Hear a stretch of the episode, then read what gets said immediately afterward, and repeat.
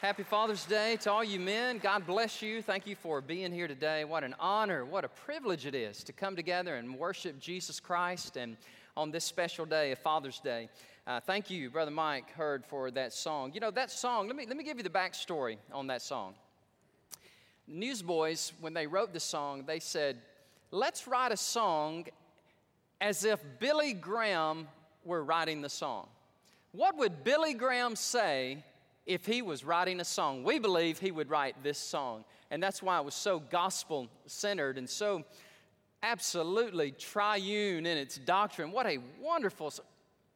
If I didn't have such a long sermon, I, I, we might just sing that song again. I'm telling you, that is an anthem of the faith right there. That was amazing. See, you don't have a long sermon, do you? Well, maybe, maybe a little bit. Hey, listen, well, I want to recognize a special um, a man here today. He was, um, he and I were colleagues together at Southeastern Seminary when we taught. He was Old Testament, hermeneutics, and Hebrew. And this is Jonathan Andrews' brother, Stephen Andrews, and he is. Um, uh, Stephen, where are you? Would you stand for just a minute? Let us recognize you. God bless you, brother. Welcome to our church today. Amen. Glad you're here. I believe you're at Midwestern now. Is that correct? He's at Midwestern Seminary doing a great job. And uh, I t- come on now, we got a Hebrew professor in the house. I mean, I tell you, that's, that's, big, that's big stuff. So we welcome him. And, and like his brother, though very, very gifted, you know, mentally and very smart, what a great heart. Just a humble spirit about him. Love those, love those guys. I'm glad that you're here, Stephen, and your family. So if you have your Bibles, let's open them up to Revelation chapter 3. We'll begin in verse 1. We'll look at 1 through 6. Uh, this is the church at Sardis, part two. Now, this is the church where Jesus said, You are dead. You are dead, and those of you that are still there, there's just a flickering of a gospel light. And so, this, the di- diagnosis of this church by Jesus Christ, it is not a very lofty one. In fact, it is a very convicting, piercing, penetrating word where Jesus Christ said, Church at Sardis, I know you and I know that you are dead. And last week we noticed that through complacency and through compromise, this church had lost her gospel witness in the community in which Christ had placed her. And so Jesus comes and he gives this word. He gives a word of, uh, of really of, of rebuke, and he's calling them to a place of repentance. And so last week we looked at just the brief commendation that Jesus gave and then we looked at also the diagnosis of what was wrong with this church. This church had a real problem. They were dead, they were complacent, and they were corrupt. And so now, part two, I want us to look for a few minutes at the commands of Christ. Jesus gives this church and every church that is on the precipice of decline or even has, has begun to die. There are five commands that I want us to look at today, and then also four promises that Jesus gives. So five plus four gives us what? Nine point sermon. Come on, ain't that good? Nine point sermon. Some of you like, oh, Brother Danny, it's Father's Day. We got to get out and beat the, you know, the Methodists and the Presbyterians. Man, we got to get ahead of those people in there. Hey, listen, you never get ahead of them, right? I mean, I never let you out that early. So, but we do want to preach God's word. So excited about this message. Now, Charles Lowery, he was here just a couple of months ago. He is one of the funniest guys uh, that, I, that I think is out there today, teaching and preaching. And a few years ago, he wrote this article, and I have saved it, and it's called, its title is A Little Child. And I want to read to you just a little bit of humor from Charles Lowery this morning as he says, Anybody who thinks children are angels sent from God has never had one. If you don't believe in the depraved nature of humanity, just put one cookie down between two two year olds and watch what happens. He said, My grandson Drew was playing in our. Drew was playing in our backyard, and I looked out the window and I saw him. He was throwing rocks into the neighbor's yard. And I walked out there and I said, Drew, you cannot throw rocks in the neighbor's yard. He said, Okay, granddaddy, I won't do that anymore. And he said, I walked back in the house and I looked out in the window, and lo and behold, he was just hurling those rocks into the neighbor's yard. And I walked out there and I said, Grandson, Drew, did I tell you not to throw rocks? He said, Yes, you did, but another man came along and told me I could. Charles Lowery said, Liar, liar, pants on fire. He didn't do that. And then he says, My granddaughter Mackenzie. He said, Oh, sweet, precious girl. And I was tucking her into bed one night. And she asked me this question. She said, Will Mimi, which is her grandmother, will Mimi have another baby? And uh, Dr. Lowery said, uh, Well, Mimi's too old to have another baby. To which Mackenzie said, No, she's not. There was a baby we learned about in Sun- a mama that we learned about in Sunday school, and she had a baby. And I know if she could do it, Mimi can do it. and I said, I know her name was Sarah, wasn't it? She said, Do you know her? do He said, I had to laugh, but I said, No, but I did hear she cashed her Social Security check and bought some Pampers. to be honest, he said, I can't remember what we finally decided about Sarah and Mimi, but what I do remember is this. I thought that night about what it's like to come to God with childlike faith, and I also wondered if there were things in my life that were dead that God wanted to bring back to life. End of quote. You know, that's precisely what Jesus is doing with the church at Sardis. He has given this very poignant word of rebuke, and he has said, You, ha- you, you have died. But Jesus is so amazing. He said, Even though there's death, I want to bring you back to life. And I want to share with you the way that you can do this. Now, this message obviously is a message of ecclesiology. It is a message to a church. But I'm finding as I study God's word and as I study these seven churches that the words of Christ, they are applicable. They are apropos not only for churches, but for businesses, for organizations, for sports teams, and most importantly, for marriages and families. Those who are on the precipice, on the brink of death, I mean, losing life, losing your purpose, losing the value of why God has placed you here. And instead of just stepping on off into oblivion and just saying, I'm done, I'm over, I'm so glad that you're here today. Because I believe by the Spirit of God, through the Word of God, will prick your hearts and He will bring that which is dying uh, back to life. And so, number one, I want us to look at these commands, these words of exhortation. Jesus gives five commands to the church at Sardis, and He's teaching them here's how you can come back. Here's how you can be renewed and reinvigorated in your relationship with me, and I can reinstate you. I can give you your purpose and, and I can give power back to you, but you're, you're going to have to do these five things. And by the way, it's interesting. All five of these are in the imperative mood in the Greek New Testament. All of them, all five of them. Uh, they're not in any other mood, no indicative mood, no subjunctive mood, no optative mood. I mean, it's just one mood, and it is the imperative mood, the mood of command. For example, Jesus said, number one, you have to be watchful. And this is a present middle imperative. So you could translate it let us keep on, you yourselves in the middle voice, you yourselves, church at Sardis, let us keep on being watchful and alert and attentive. They had been lulled to sleep. And by the way, there are so many churches that are dotting the landscape of America, and they've fallen asleep. They don't realize that they have fallen asleep. They don't realize that they're just going through the ecclesiastical motions and there's no life, there's no vitality, there's no baptism waters being stirred, there's, no, there's nobody getting saved. I mean, they, they've just turned inward and they have begun to just uh, calcify and ossify and they're just beginning to die this slow death. And I just want you to know something.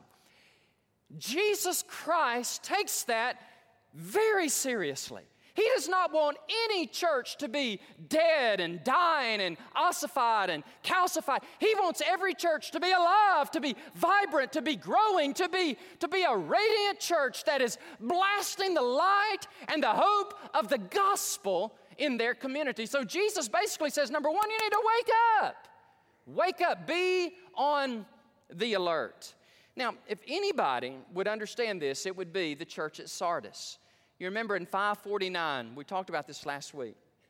549 with the Medes and Persians, and then again in 195 BC with Antiochus the Great. Those two armies, separated by those three or four hundred years, came against the Lydian kingdom. And the Lydian kingdom, the capital was Sardis. And Sardis, we talked about this last week, but let me just summarize briefly what we said. Sardis was so positioned, the city was literally an acropolis in its own right. It was a city on a hill, and it was surrounded north, south, east, and west. It was surrounded by these precipitous, steep climbs and mountains. And so this city was located, they, they really were an impregnable force. And for them to be captured, and they were in 549, and they were in 195.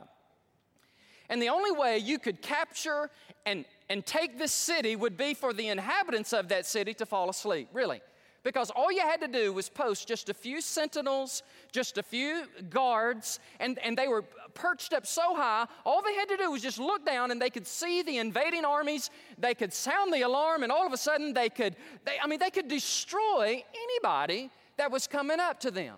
But they had fallen asleep. They thought that they were invincible. They thought, oh, look at our amazing past. Look at our fortress of a city, and two times in history, documented 549, 195, once with Cyrus and then with Antiochus, that city was captured because the people had fallen asleep. And Jesus, he, he knows that precisely, and these words are not wasted on this historical setting. So, number one, he says, Be on the alert, take heed, wake up. Do you not realize that you are in danger. Uh, last week, uh, as you know, we attended the Southern Baptist Convention, and one of the best conventions I think I've ever attended. There was so much sweet spirit among the people, and just great preaching and singing and reports. And, and I'll share with you my, my favorite. And I told these two men, I wrote them and said, I'm going to I'm gonna tell my church uh, these words. My favorite report was from Russell Moore he is the uh, director of the Ethics and Re- Religious uh, Liberty Commission of the Southern Baptist Convention. I don't know if you know this or not, but you and I help pay his salary and the salary of all of his staff. His name is Russell Moore, and he represents Southern Baptists right in the heart of Washington, D.C. He is very eloquent, and you may not agree with everything that he, hey, listen, you're not going to agree with anybody on everything. For heaven's sake, you're a Baptist, okay? So, I mean, you're just not. The only person we agree with unequivocally and totally is Jesus Christ, okay? So he's there, and he is representing us, and he is doing, I think he's doing a fabulous job. And he, in his report, he had the Green family sitting up on the platform with him, and that is the family who own and operate Hobby Lobby. And he shared with the convention, he said, This month, the Supreme Court will rule whether they are in violation of the law. And by the way, whether you like it or not, Obamacare is the law. And they, on religious principle, have said, We object, we are not going to pay for this insurance. And because of that, they are facing fines that will literally put them out of business. And so that's, he brought them, and man, the Southern Baptist Convention, man, we just rose up and applauded them, and we thanked them for being men and women of principle, to be able to stand on what you believe, come what may. And the other, other person he had up there was, I wrote her name down, and forgive me if I mispronounce it, but I want to, it's Naghmeh Abedini. Naghmeh Abedini, her husband is Pastor Saeed Abedini. Does that name ring a bell? That's the young Iranian pastor who is in the country of Iran and he is incarcerated and in a horrible place of torture, they said, and he's standing for his faith in Jesus Christ. And there were those two pillars of people. If you want to ask my opinion on it, I think these are two wonderful, conspicuous examples of men and women on the alert who are watchful, who are taking their religious liberty very, very seriously and willing to lay down even their business and even more so their lives for the sake of the gospel. And the other preacher that I enjoy was J.D. Greear. Now, you don't know that name, but you're going to know that name. Uh, if he will stay close and clean to Jesus, he will eventually become, I believe, the president of the Southern Baptist Convention. He will be, God will do amazing things through him. And he's just in his 30s. He was a student when I was at Southeastern Seminary, and J.D. Greear preached a message. This is what he said. He said 70% of people in Great Britain will never go to church. Doesn't matter if they have a funeral, a marriage, a crisis, it does not matter. They will never darken the door, especially of an evangelical church. Guys, I want to tell you something. That is an ominous statement. And then he made even a more ominous, um, ominous statement. He said, And what is happening there will eventually come to America. And 70% of people, he predicted, 70% of the people in the United States will never darken the door of a church. I think I met a bunch of them yesterday, by the way. I mean, I was knocking on doors all around 78759 yesterday, knocking on doors, giving out um, hangers, what do you call those things? Door hangers. And I'm telling you, there are some hostile, mobile, agile people here in the great city of Austin. I mean, they had a few choice words for us. And I was like, Excuse me? And they're like, Yeah. And I'm thinking, Wow, man, we've got our work cut out for us. And so this is what J.D. Greear said. He said, In light of that, if that is the case and they will never come to your church, in Jesus' name, take your church to them. And so that's, that's what we're doing, by the way, at Great Hills. We, we're not just going to be us four walls and no more. We're going to get outside of these walls and preach the gospel because, listen, guys, I don't want to go to sleep on, on, on my watch.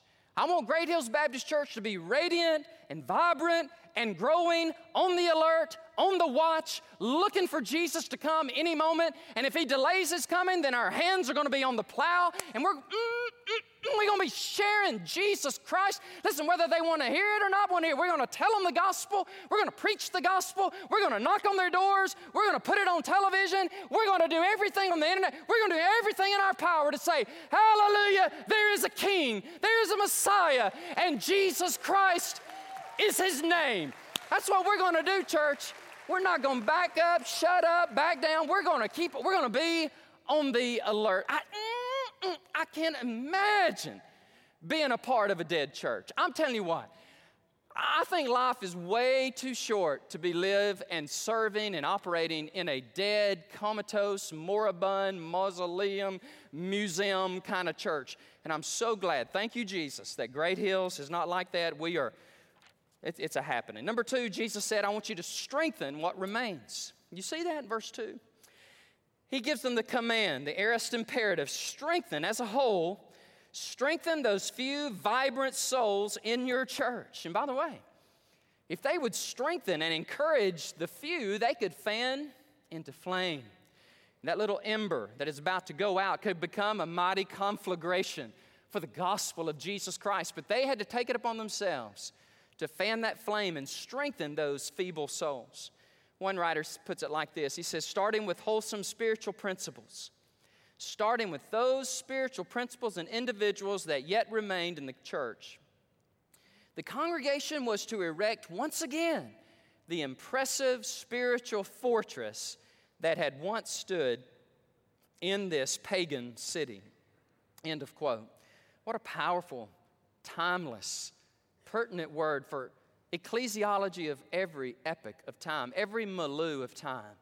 If your church is dwindling and you're, you're on the precipice of death, then come and get on the alert, number one. Number two, Jesus says, strengthen that which remains. Build, build up and bolster those who are vibrant in their faith. Because, by the way, it only takes, it only takes a few.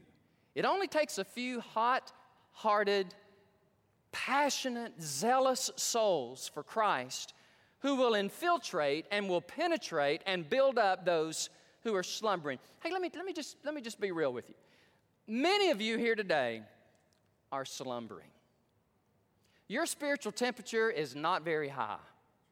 You are faltering, you are hurting. Many of you are compromising with the principles of this world, not only in your ethics, but also in your belief system. And you come to church and it's so dry, it's so boring because you've got one foot over here in the world and you got one foot over here in the church, and you are miserable. And you know you're miserable. And I say, in Jesus' name, why don't you do one or the other? Why don't you just go on and serve the world and quit coming here or come here and say, I am going to give my life to Christ and I'm going to sell out for Him? Because here's the deal here's what's at stake. Here's what's at stake.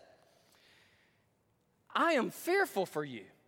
For you that know to know what is right and not do it and compromise, that is a very dangerous thing. So come, let me tell you guys, just come on and give up. I think that's why God is doing a work in our church. Many people are getting saved.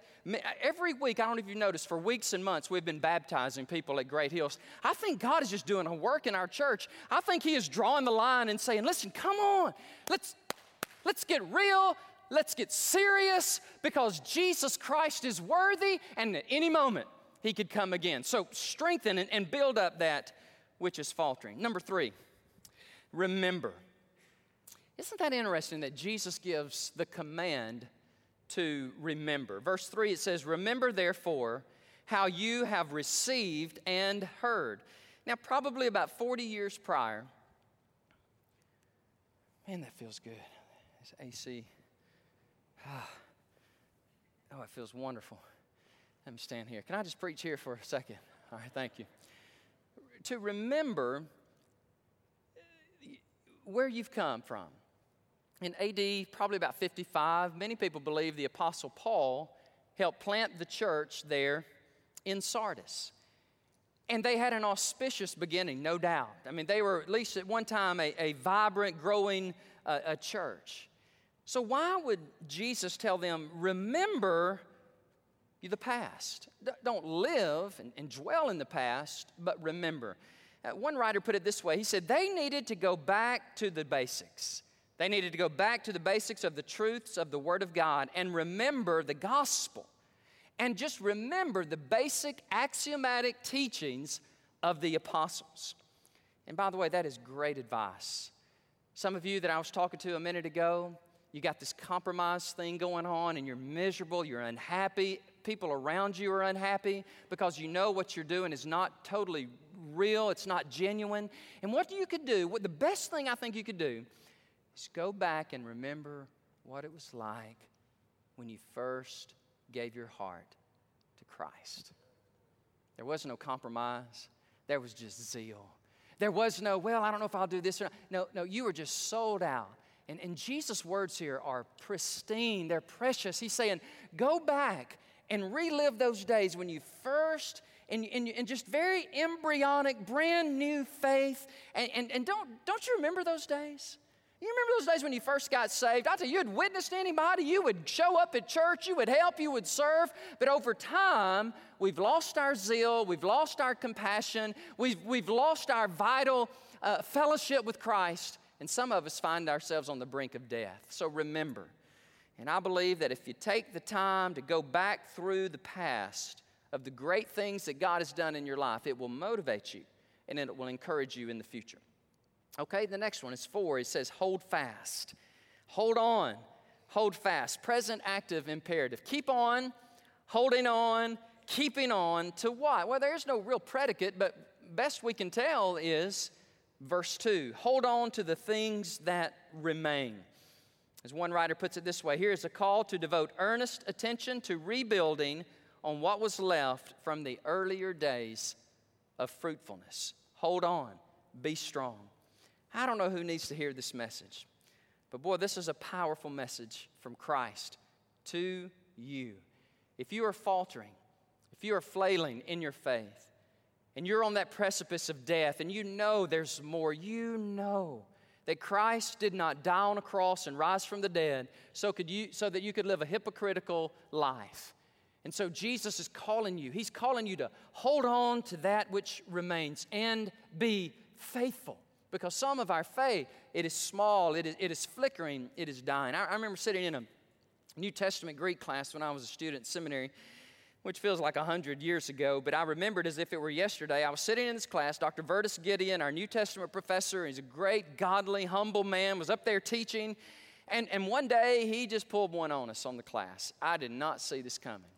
I wish he had given us a warning and said, Bring your Kleenex, because class today is going to be a little bit different. He was teaching our class about this very thing about being faithful and holding on to Christ when times get tough and, and you're tempted and you're and you're waning in your faith. And he told the true story of his 37 year old son.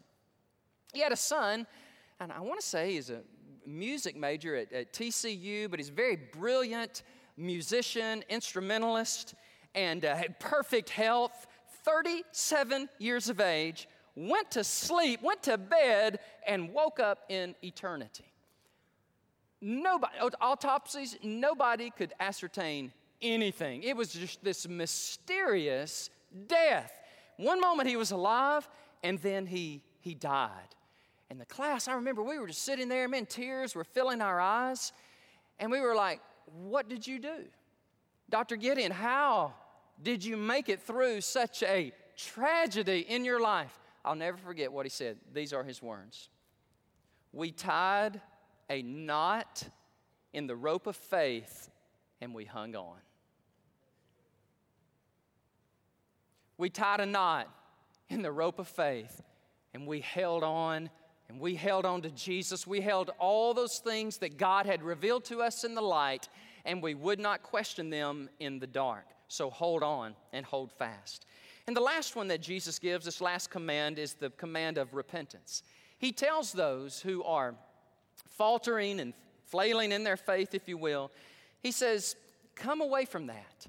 Move out of your deadness and your corruption and your complacency. And, and you know what repentance is? It is a military term. It literally, metanoia means you're walking this way and you do an about face. It's a military term. You do a 180. Instead of going this way, you're going this way. And now you're serving God, you're sold out to Christ, you're walking with Him, you're living for Him. And Jesus calls everybody, watch this, to repent initially in salvation, but He calls all of us perpetually to repentance in sanctification. I don't get many original words. Let me say that again, see if I can remember that. Jesus calls everybody initially to salvation by repentance and faith. But listen, that's not the only time you're going to repent. Because when you venture away from God and you, you start compromising, you start teetering on the brink of the world, and Jesus calls you to metanoia. He calls you to repent and turn back to Him in sanctification, in holiness, and in righteousness. And by the way, I have yet to meet many Christians who get excited when a pastor preaches on holiness and repentance. It's, it's the look that some of y'all are giving me right now, like, it's like you got spiritual constipation or something. Just, you know, you, you don't want to hear this. Even though it's very good for you, even though it is, it is absolutely going to save your marriage, save your health, save your business, save your team, save your family, but you, you're so recalcitrant. You're so, you're like, ah, don't tell me that anymore. I'm telling you, repent, turn to Jesus Christ, and Jesus Christ will do absolute miracles in your life. He'll do everything, He'll do absolutely everything except this one thing. He will not repent. That's what you do. That's what I do when we get out of fellowship with Him. So let us be watchful, let us strengthen let us remember, hold fast, and repent. Now, if we do those things, I believe we will be and maintain this vitality, this excitement, this pulsating joy of the gospel. It'll never get old and, and, and, it'll never get boring. It'll never get just going through the motions. If we will keep these before us, these five commands of Christ. Now, if we do that, there are, there are four promises that Jesus gives. And I want to give you these. Did I ever read the text? I don't know that I did. I got so excited. Did I read it? Oh, let me read it. I just been preaching right through it, but I'm so sorry. Let, let, let, me, let me read it. See if you recognize any of this, all right? and to the angel of the church in Sardis, write these things, says he who has the seven spirits of God and the seven stars. Remember, we talked about that last time? That word of completeness not seven Holy Spirits, literally seven Holy Spirits out there, but the one Holy Spirit in completion and power. We looked at Isaiah 11, we looked at uh, Jeremiah. These things says he who has the seven spirits of God and the seven stars. I know your works, that you have a name, that you are alive, but you are dead. And then Jesus begins the, the, the prescription for getting back in fellowship with him. Number one, be watchful, okay? Number two, strengthen the things that remain and, and that are ready to die, for I have not found your works perfect before God. Remember this command. Remember, therefore, how you have received and heard. Number four, hold fast, hold on. Okay, hold on. Tie a knot and rope of faith. Remember that? Hold on and repent. Turn away from your sin. Therefore, if you will not watch, Is that not amazing? Watch. He's talking to Sardis, the very people who did not watch and lost their city twice. He's telling the church, though, be sure that you watch, or I will come upon you as a thief, just like those invading armies did up those precipitous climbing of those walls. I will come upon you as a thief, and you will not even know what hour I will come upon you. Here's a word of commendation You have a few names, even in Sardis, who have not defiled their garments, and they shall walk with me in white, for they are worthy. So there are four promises. All right, you ready? We're going, we looked at the exhortation or the commands. Then, out of God's word, we want to look at the four promises that Jesus gives. Now, by the way, one is negative. If you're taking notes there, the first word should be negative. One is negative, and number two, three of them are positive. The negative one goes like this If you do not watch, then you're going to face the punitive, divine punishment of Christ. Now, Jesus is just not joking around with them. He is telling them, listen, if you will not watch, I will come upon you as a thief, and you will not know what hour I will come upon you. These are words of threatening. These are words of divine retribution that is coming to the church at Sardis unless they repent. I love this commentary I came across. This is actually in my study Bible. It says that, and this is way too small for me to read, so let me, let me, I've blown it up here so I can read it to you. Twice in its noble history, this citadel fell to invading armies because the precipitous walls were left unguarded by overconfident defenders. No doubt, those tragedies are recalled in the warnings of verse 3. So he says, Be careful, be watching, and if you're not, then I will, I will take you out. I, the Lord of the church, have the divine prerogative to close the church. And by the way, I don't know if y'all know this or not, but there are churches closing by the hundreds. There are 1,500 pastors every month leaving the ministry.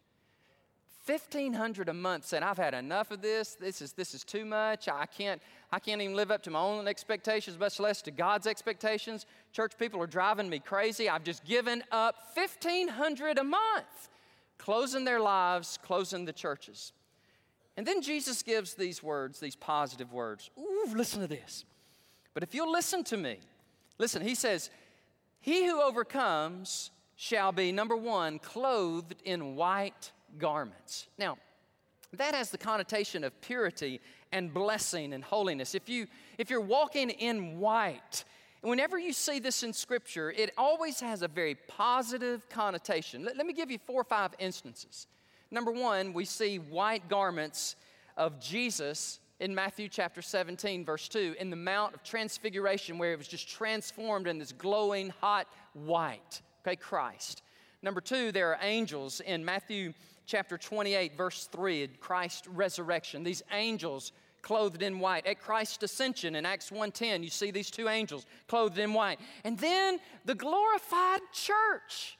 In Revelation chapter 19, we are donning these white robes. And that has the connotation of purity and virginity and holiness and righteousness. And Jesus says, if you do what I'm telling you to do, you will walk in purity with me here in this life, and then for sure, forever, you will walk with me in eternity. So that is promise number, actually, that's promise number two. Look at promise number three. And I will not blot out your name from the book of life. Well, let's talk about that for just a moment. What does that mean?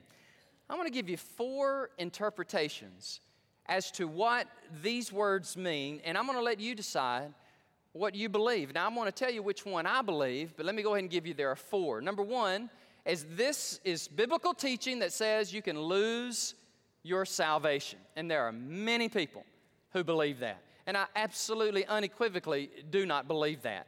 Whatever Jesus is saying, I know he is not saying that once you are born again by the Spirit of God, when you read the entire Bible in its context, there is absolutely no way under heaven that if a person is genuinely born again, that Jesus Christ says, Whoops, sorry, you are losing your salvation, I'm wiping you out. But many people believe that. Have y'all not heard that? What about Revelation 3 5? I've heard that over and over. You're a Baptist preacher. What do you do with Revelation 3 5? I mean, God will take you out. You were once in and now you're out. That's interpretation number one. Interpretation number two is this those whose names that are blotted out are the unsaved members in the church at Sardis. That's, that's an interpretation. Number three, this is not a threat at all, it's a promise. And this is what many people, your pastor including, believes that this is the answer. We're looking at this all wrong. We're looking at it as something negative, and it is absolutely something positive. Jesus is not saying you're going to lose your salvation, He's saying you're not. When you stay with me and you walk with me and you overcome, I will never blot your name out of the book of life.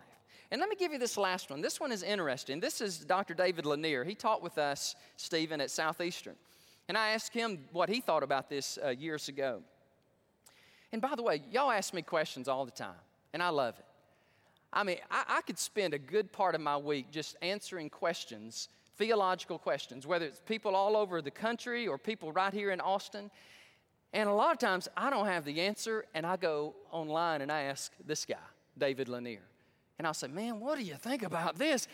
My church thinks I know all that. I don't know. I don't know. There's a lot I don't know. What do you think? This guy is a genius. He said, You think I'm smart now? You should have seen me before I fried my brains on drugs. He's really funny, too. He's, he's, he's hilarious. But he's telling the truth. He said, Man, I, it was bad. He said, But God has saved me, and, and, and what, what is left here, I, I give it to you. He said, Here's what I believe is happening. Jesus is saying, I don't, I don't know if I agree with him completely, but it's very intriguing. Do y'all want to hear it or you need to go? Just, just hurry, just hurry, okay? I'm about to starve to death, hurry. Okay, okay, all right. y'all should just sit where I am. You'd, you'd see the faces, you know, and the, and the joy and the love. I feel the love, it's just everywhere. Feel it. He says, God writes everybody's name in the book of life. But upon death, if they have not received Jesus, he takes them out. It's interesting. I can go with two, three, and four, but I just can't go with number one. Whatever Jesus is saying, I know he's not saying that you can absolutely lose your salvation because that would contradict powerfully what he said in John 5, John 10, what Paul said in the whole book of Ephesians. The last one, and we're done. What are these promises? Well, the positive ones are we will walk in white garments, names never blotted out, overcomers, and number three, he says, you, he says, I will confess your name.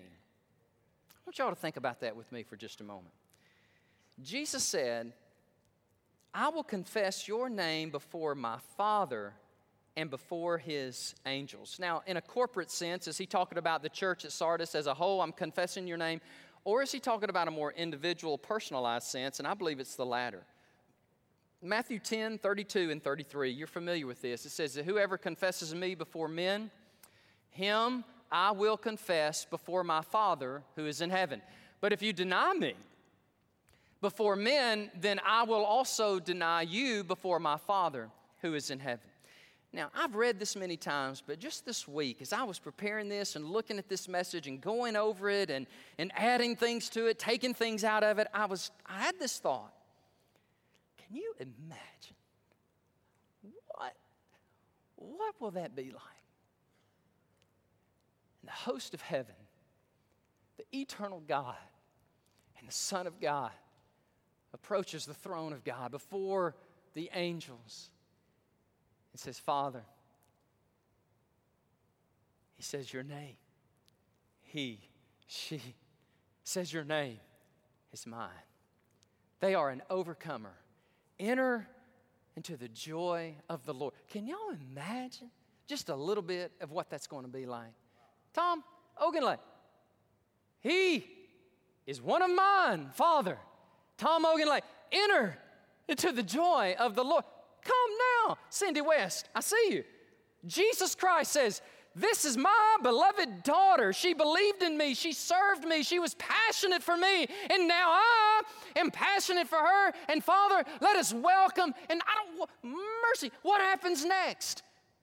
I mean, is there a, a is there a holy applause? Is there is this woo hallelujah moment? I don't know. I don't know, but all I know is I believe it. Somehow, some way, Jesus Christ is going to say, my name, mercy, my name, my name, and I enter into the joy of the Lord. People ask me, they say, Well, what are you going to say?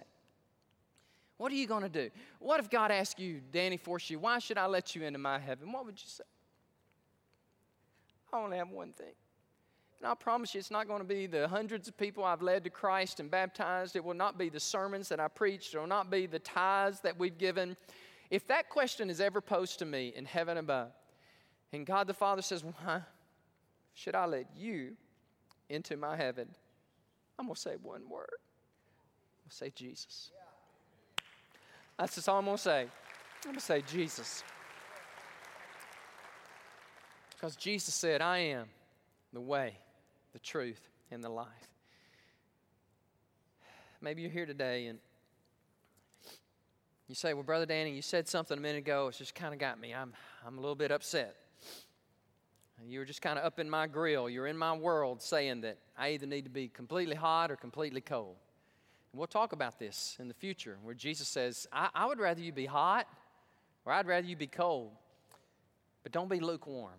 Don't be perfecting this art of compromise. Come out. I want to tell you something, guys. It is so much easier and it's so much more blissful and joyful if you just say, God, I give it all. And I just surrender my all to you. And I'm going to ask some of you today would you give up and would you give Jesus your all? Now, you may have been a church member for years, you may have been baptized a hundred times, I don't know, but you are not walking with Christ and you're in guilt and you're in sin. Maybe you just need to rededicate your life to Christ. Maybe you just need to come clean and say, Lord, I'm sorry. give me a new lease on life. Or maybe you just need to be born again. You need to be born by the Spirit of God. Whatever your decision is, man, we're praying for you. We're asking God to do a mighty miracle, a work in your heart. Some of you are here today and you're in this great city of Austin, and I love the summertime. It is hot, hot, hot in Austin. I'm telling you, it's hot. I just thought it was hot in Alabama, where I'm from. Man, we got the heat going on in Texas, and I like it. I like the heat. Give me the heat over frigid, frigid air any, any day. You're in this new city, you'd say, man, I, and here's why I like, I like June, July, and August, because a lot of people are, they've been relocated to the city and they're looking for a church. That's why we can't take a Sunday off, okay? That's why we got to preach our best, we got to sing our best, we got to give Jesus our best because Jesus is worthy and there are people coming in who are looking for a church. I want you to come to this church. Join this church, get involved, and serve God and help us be this massive army that is reaching the city with the gospel. Unequivocally, unashamedly, I recommend this church to you. And there are other churches in the city, and bless them. I love them. I'm looking forward to meeting with a bunch of them just this Wednesday.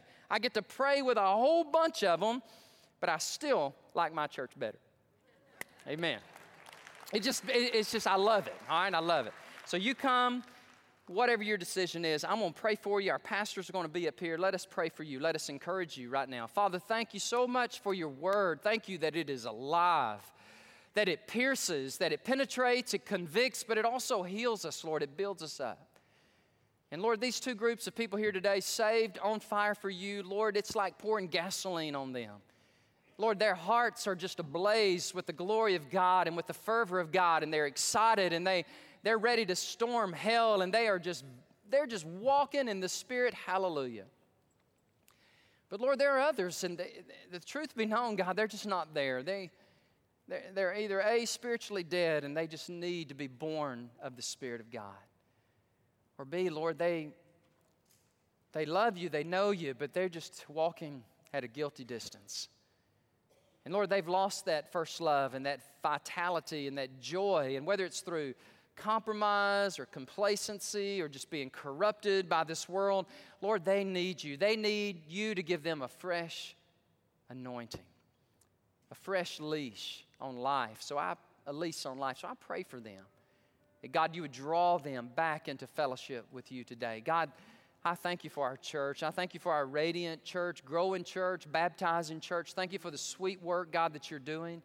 And Lord, we just pray you'd continue to do it. We pray that you'd continue to use us, God, to be a light to this city. Lord, I pray for these fathers here today.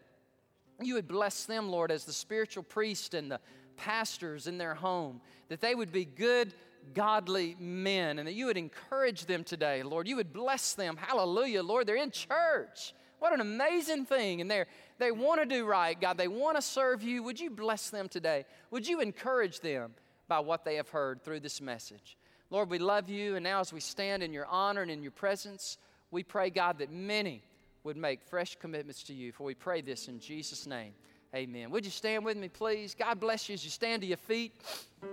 Sing our song of invitation. And again, we have pastors and we have counselors, people here at the front. We'd love to talk to you. We'd love to pray with you. God bless you as you come.